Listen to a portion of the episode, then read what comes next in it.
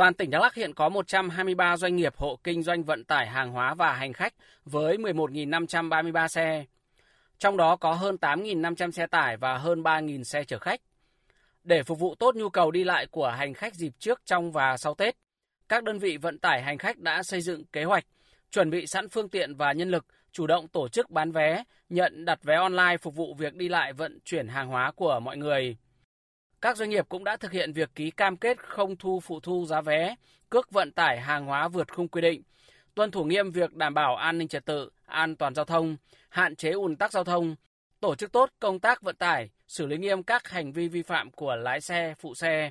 các hành vi vi phạm luật giao thông đường bộ, chèn ép khách, sang nhượng khách dọc đường, thực hiện nghiêm việc quản lý tuyến, bến bãi đón trả khách đúng nơi quy định.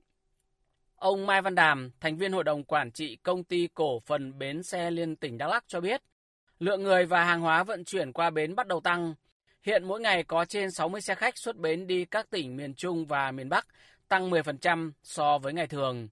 Các doanh nghiệp đã thực hiện cam kết tăng giá vé phụ thu hàng hóa theo quy định, công khai niêm yết giá vé tại bến và trên các trang mạng điện tử phục vụ hành khách, bắt đầu từ ngày 28 tháng 1 năm 2024 đến ngày 21 tháng 2 năm 2024, tức từ ngày 18 tháng 12 năm 2023 âm lịch đến ngày 12 tháng 1 năm 2024 âm lịch. Mức phụ thu giá cước ấy, các tuyến từ Vinh, Nghệ An trở ra các tỉnh phía Bắc ấy, này thì thống nhất là thu 50%.